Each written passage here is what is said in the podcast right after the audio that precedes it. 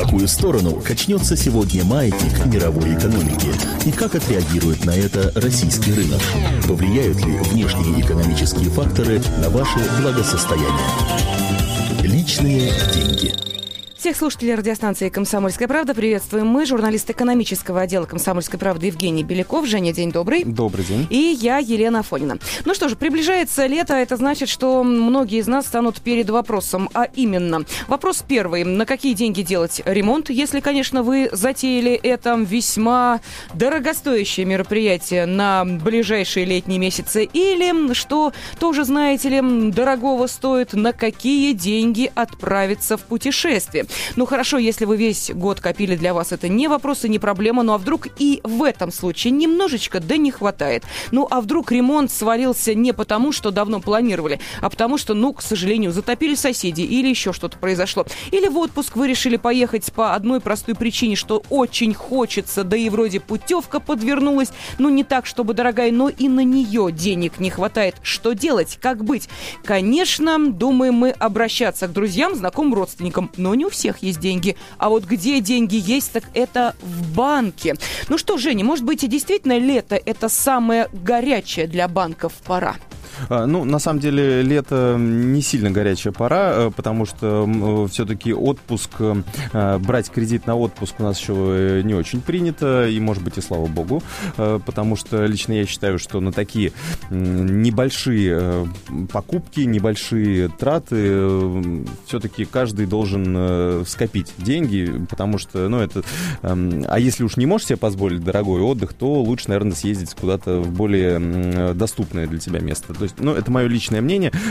Ну, если есть такие условия, что все-таки и в отпуск хочется именно туда, и нужно поехать, и хочется, и денег нет, то, конечно же, можно взять кредитное плечо, так называемое. Так, объясни, пожалуйста, что это значит? Звучит... Не, ну, кредитное плечо — это просто, просто вот как плечо подставляют. подставляют а, то есть вот. Это такой да. термин, это, он это... существует в мире, где вертятся большие да. деньги. Да. То есть это можно просто вот, как если у друзей, у богатых родственников брать в долг, так и здесь банк вам подставит плечо. Кредитное, кредитное. плечо. Ну что ж, вот. Хорошо звучит, приходишь в банк и говоришь: будьте любезны, мне нужно кредитное. Ваше кредитное Два. плечо. Два, Два кредитных плеча. Пожалуйста. На ремонт и на отдых.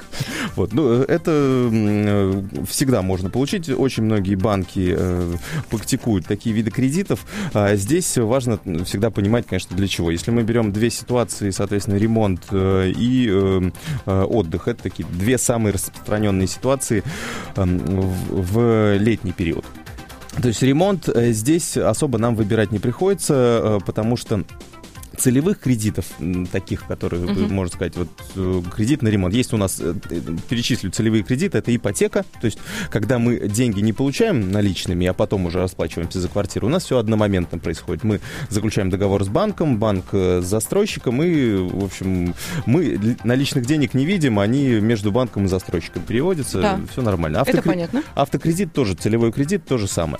То есть когда у нас две финансовые организации договариваются друг с другом и физическое лицо находится, ну, просто в связке с ними, получается, то есть через него не проходит денежный uh-huh. поток, то они могут договариваться о более выгодных условиях. То есть целевые кредиты, они немного, немного выгоднее, чем обычные потребительские кредиты. Поэтому у нас и ипотека стоит одиннадцать-пятнадцать процентов годовых сейчас, и автокредиты тоже достаточно приемлемые ставки. Потребительские кредиты, которые или кредиты наличными, как мы их привыкли называть, они... они немного дороже. То есть средняя ставка здесь порядка двадцать три процента годовых, двадцать-двадцать три процента. Поэтому здесь, ну, если мы имеем в виду ремонт, то нам придется брать, например, кредит наличными, если мы едем на стройрынок какой-то. Мы там кредитки не принимают, там только нужно будет наличными расплачиваться.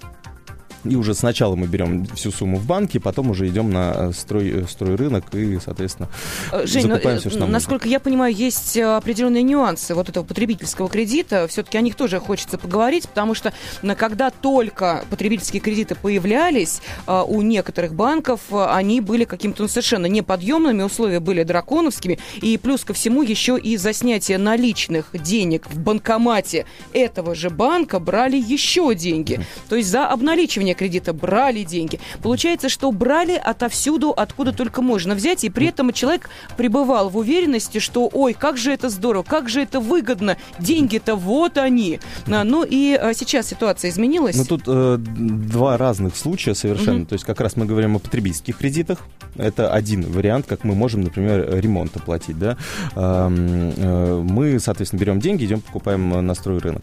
Вот первый вариант, вот почему сложилось мнение о потребительских кредитах как очень дорогих, потому что, выходя из торгового центра, к нам подбегал бойкий молодой человек и предлагал нам тут же оформить кредит на тот же плазменный телевизор, который нам так приглянулся, но вот мы посмотрели в кошелек, у нас денег не хватает. Mm-hmm. То есть, конечно, ну, люди в основном сразу, ну, как здорово, мы покупаем, платим всего пять тысяч девятьсот девяносто девять, там, допустим, или, или, или просто девятьсот девяносто девять рублей в месяц. Очень здорово, очень дешево получается. Но по факту эти кредиты — это экспресс-кредиты уже так называемые. Mm-hmm. То есть это не когда мы пришли в банк, подали документы, мы принесли, принесли справку с работы о доходе, банк нас один-два дня все-таки рассматривал, проверял и так далее, нашу благонадежность и прочее. А здесь это экспресс-кредит. То есть они нас не проверяют, они только оформляют нам договор, сразу же выдают деньги. То есть это очень быстрый кредит, поэтому он и такой дорогой, потому что мы, так как банк не проверяет заемщика, очень большой риск невозврата денег. И поэтому шестьдесят процентов вот экспресс-кредита, для сравнения, да, вот мы взяли потребительский кредит, да, когда мы какой-то два дня, например, тратим все-таки, и экспресс-кредит, когда мы не тратим, тратим полчаса. Это шестьдесят-сто процентов годовых. Ну а как же тогда все эти рассказы о том, что это беспроцентный кредит и так далее? Вот то, о чем мы говорили. У нас же целые расследования были в «Комсомольской правде». Действительно ли эти кредиты беспроцентные? Что такое ноль ноль ноль по всем этим экспресс-кредитам и так далее? Ну, это, скорее всего, не экспресс-кредиты были под ноль ноль ноль процентов. Это немного другие услуги. Как раз где мы можем еще сэкономить, где, по крайней мере, обман нас не ждет, это кредитные карты. То есть угу. такой явный обман.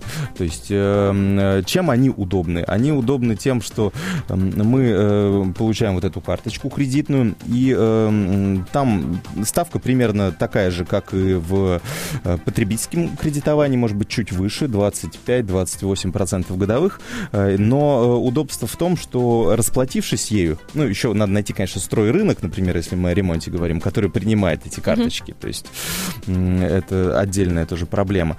Но если мы такой нашли или даже сняли деньги в банкомате, да, за нас, за обналичку денег с кредитной карты, нас, за нас, конечно же, возьмут процент определенный, то есть причем как чужие банки, так и свои банки. Ну, там он, насколько я понимаю, не очень большой, но в пределах одного процента, ну, все равно, конечно, довольно неприятно. Но плюс в том, что мы в течение пятьдесят дней, это такой обычный срок для банков, можем вернуть эти деньги, и с нас не возьмут проценты. То есть с нас возьмут за обслуживание карты и так далее, то есть, ну, это набежит два-три процента, но общий долг мы вернем, и дополнительно процентов с нас никаких не возьмут. А вот, кстати, невольными участниками таких программ могли становиться москвичи, но я думаю, что, наверное, и жители других городов, когда банки просто навязывали свою услугу, а именно по почтовым ящикам разбрасывали вот эти вот, кредит, вот эти карты, которые нужно было, естественно, активировать. Понятно, что... Можно было не активировать. Почему естественно? А, а как? Выкинуть просто. Нет, разрезать и выкинуть. Нет, я имею в виду, для того, чтобы эти деньги начали работать на вас, а, нужно ну, было конечно, активировать. Да. Да, то есть ты не придешь сразу, не засунешь в банкомат эту карту, и она тебе деньги не выдаст, это понятно. Нет, это, это как раз вы засовываете в банкомат, и она активируется автоматически. То есть ее даже не надо было ее там приходить в отделение банка? Нет, спас...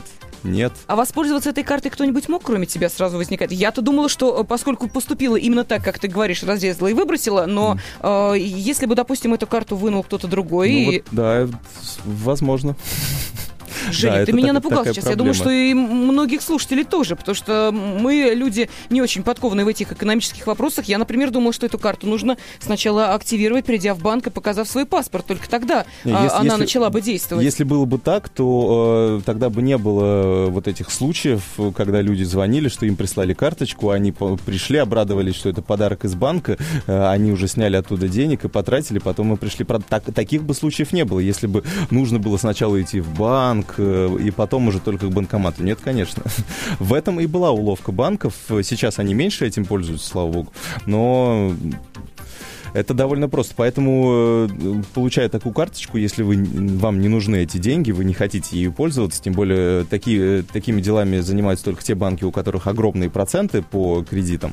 Нормальные банки этим не занимаются. Просто лучше разрежьте эту карточку и выкиньте. Будьте, пожалуйста, внимательны и следите за почтовым ящиком, потому что, видите, оказывается, здесь есть один тонкий момент, что может любой вытащить этот конвертик, в котором есть вот эта вот карта, и воспользоваться ею, а потом будете бегать и доказывать, что эти деньги не вы снимали, собственно. Доказательство будет практически невозможно. Спасибо вам, дорогие банки, за такую навязанную услугу. Но, впрочем, вернемся все-таки к тем услугам, которые мы выбираем сами, придя в банк. Итак, мы уже выяснили, что есть потребительские кредиты, есть экспресс-кредиты, что не очень выгодно, и угу. а, вот а, как... Кредитные карты. Кредитные еще карты, кредитные да. карты и плюс ко всему, а, есть еще, насколько я знаю, если мы говорим не только о ремонте, но и об отдыхе, есть еще программы, которые предлагают нам некоторые турфирмы. А, то ли они находятся в какой-то нежной любви и дружбе с какими-то банками, а, то ли это какие-то чисто деловые на соглашения, но нам предлагается оформить туристическую поездку в кредит. Да. Вот насколько это выгодно и сколько мы примерно переплатим mm-hmm. в этом случае. А, для того, чтобы понять, что проще взять а, деньги и выкупить путевку, допустим, в, в другом банке взять деньги и выкупить путевку, или все-таки воспользоваться этим предложением, а, когда между собой турфирмы и банк договариваются, вы а, участвуете здесь только как человек, желающий этот тур приобрести. Ну, интимных подробностей отношений банков с турфирмами не знаю. Нежные у них отношения или, или сугубо деловые, поэтому комментировать это не смогу. Но э, кредит на отдых, который многие предлагают, это тоже относится к разряду целевых кредитов. То есть, когда у нас есть вот этих два контрагента, банк угу. и турфирма, и мы, как физическое лицо, уже обращаемся в турфирму, э, которая до этого получила, э, так как она заключила большой контракт, у нее большая сеть, например, э, туристических агентств, филиалов, и, соответственно, банк себе обеспечил поток клиентов. Да, а мы уже э, поняли, целевые кредиты выгоднее. Да, дешевле, да, дешевле, чем, э, чем обычный. Поэтому у э, турфирмы и у банка есть возможность снизить нам вот эту процентную ставку,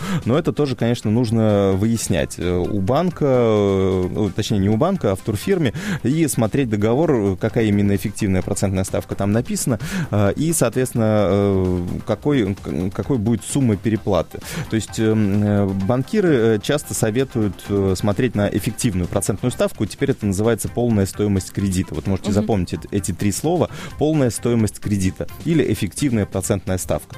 Э, должно быть прописано в договоре, какова эффективная процентная ставка. То есть если это в пределах двадцать-двадцать пять процентов, то, в принципе, это на рыночном уровне достаточно. А если это выше, то лучше тогда, конечно, поискать что-то другое, потому что, значит, э, или банк э, плохой, или турфирма как-то плохо договорилась с ним, э, то лучше, конечно, поискать что-то другое. Или, э, э, если вам предлагает э, другой банк взять кредит по более выгодным условиям, то вы просто, соответственно, берете лучше там деньги, приносите в турфирму.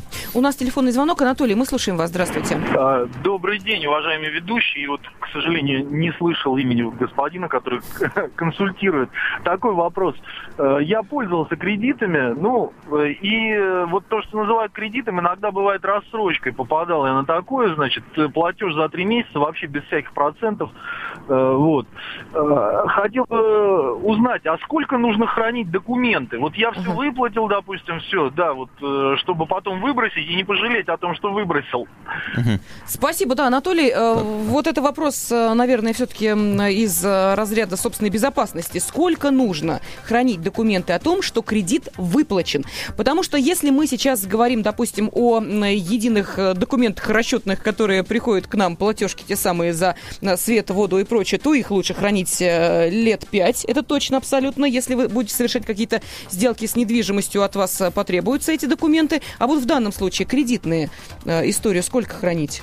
Кредитную историю, ну, я так понимаю, когда мы заканчиваем уже выплачивать кредит, да. можно, можно попросить какую-то бумагу от банка, которая подтвердит, что кредит выплачен, претензий не имеют. Можем, сам просто не сталкивался, пока еще точно не могу сказать, еще кредит выплачиваю. Но лично я храню достаточно длительный срок, например, по тем же штрафам в ГАИ, которые я оплатил еще полгода назад, мне позвонил судебный пристав и сказал, что, извините, Евгений, у вас сто рублей долго причитается, триста рублей долго причитается с вас, не могли бы вы как бы оплатить? На что я сказал, что я заплатил, но мне нужно было выслать ксерокопию всего этого дела, то есть оплаченные квитанции, слава богу, я ее хранил. А так бы, так бы, конечно, лично я считаю, что лучше год. Лучше хранить даже на всякий случай, потому что бывает у банков и компьютерная система как-то ломается, что-то происходит еще. Может быть, там менеджер, который занимается, что-то напутает и так далее. Поэтому лично я советую год. То есть, если у вас долг все-таки вылезет, то, скорее всего, о нем вас... раньше этого срока побеспокоит, потому что банк все-таки следит да. за своей отчетностью. Э, каждый месяц, каждый квартал. Э, ну, лучше на всякий случай хранить бумажку. Она все-таки в наше виртуальное время, в последнее время, э, все-таки играет свою роль. Да, она важна. Жень, что такое рассрочка? Вот Анатолий сказал, это не кредит, это рассрочки. Рассрочки — это что имеется в виду? Да, есть, ну, есть, есть у нас кредиты, есть ну, рассрочка, когда я... Э, ну, без процентов, и некоторые рассрочки идут без процентов, некоторые тоже делают, называют это рассрочкой, но при этом все равно берут, не знаю, два процента в месяц, допустим, то есть это сразу же двадцать четыре процента годовых мы можем угу. перемножить и понять. Ну, это обычно... Отложенный есть, платеж. Ну, от, да, отложенный платеж. Я, я не знаю, какие вот были здесь условия, то есть почему три месяца рассрочка, то есть можно было за три месяца выплатить полностью весь кредит и, соответственно, не заплатить процентов, или рассрочка имеется в виду, что вы просто в течение, например, трех месяцев не платите проценты. То есть тело кредит, например, вы выплачиваете, проценты не платите. То есть есть разные схемы. Я вот не знаю, какой у нашего слушателя был кредит. Жень, ну вообще, в принципе, у нас остается буквально сорок секунд. Можно представить, что или турфирма, или, допустим, какая-то другая организация, от которой вы хотите отправиться в отпуск, предлагает вам абсолютно беспроцентный кредит. Такое в наше время бывает? В принципе, бывает, но... Скорее всего, тогда, что в рекламных целях увеличили стоимость самой путевки, банк с турфирмой как-то разделили эту уже полученную прибыль, и вы уже покупаете по завышенной цене, но проценты банк свой получает. И это будет прописано в вашем договоре, сколько именно получает банк. Процент. Но в любом случае Поэтому... банк в накладе не останется. Мы понимаем, это не благотворительная организация, к этому тоже надо привыкнуть. Итак, летние кредиты на ремонт и на отдых обсуждали мы, журналист экономического отдела «Комсомольской правды» Евгений Беляков и я, Елена Афонина. Спасибо. В какую сторону качнется сегодня маятник мировой экономики? И как отреагирует на это российский рынок? Повлияют ли внешние экономические факторы на ваше благосостояние? Личные деньги.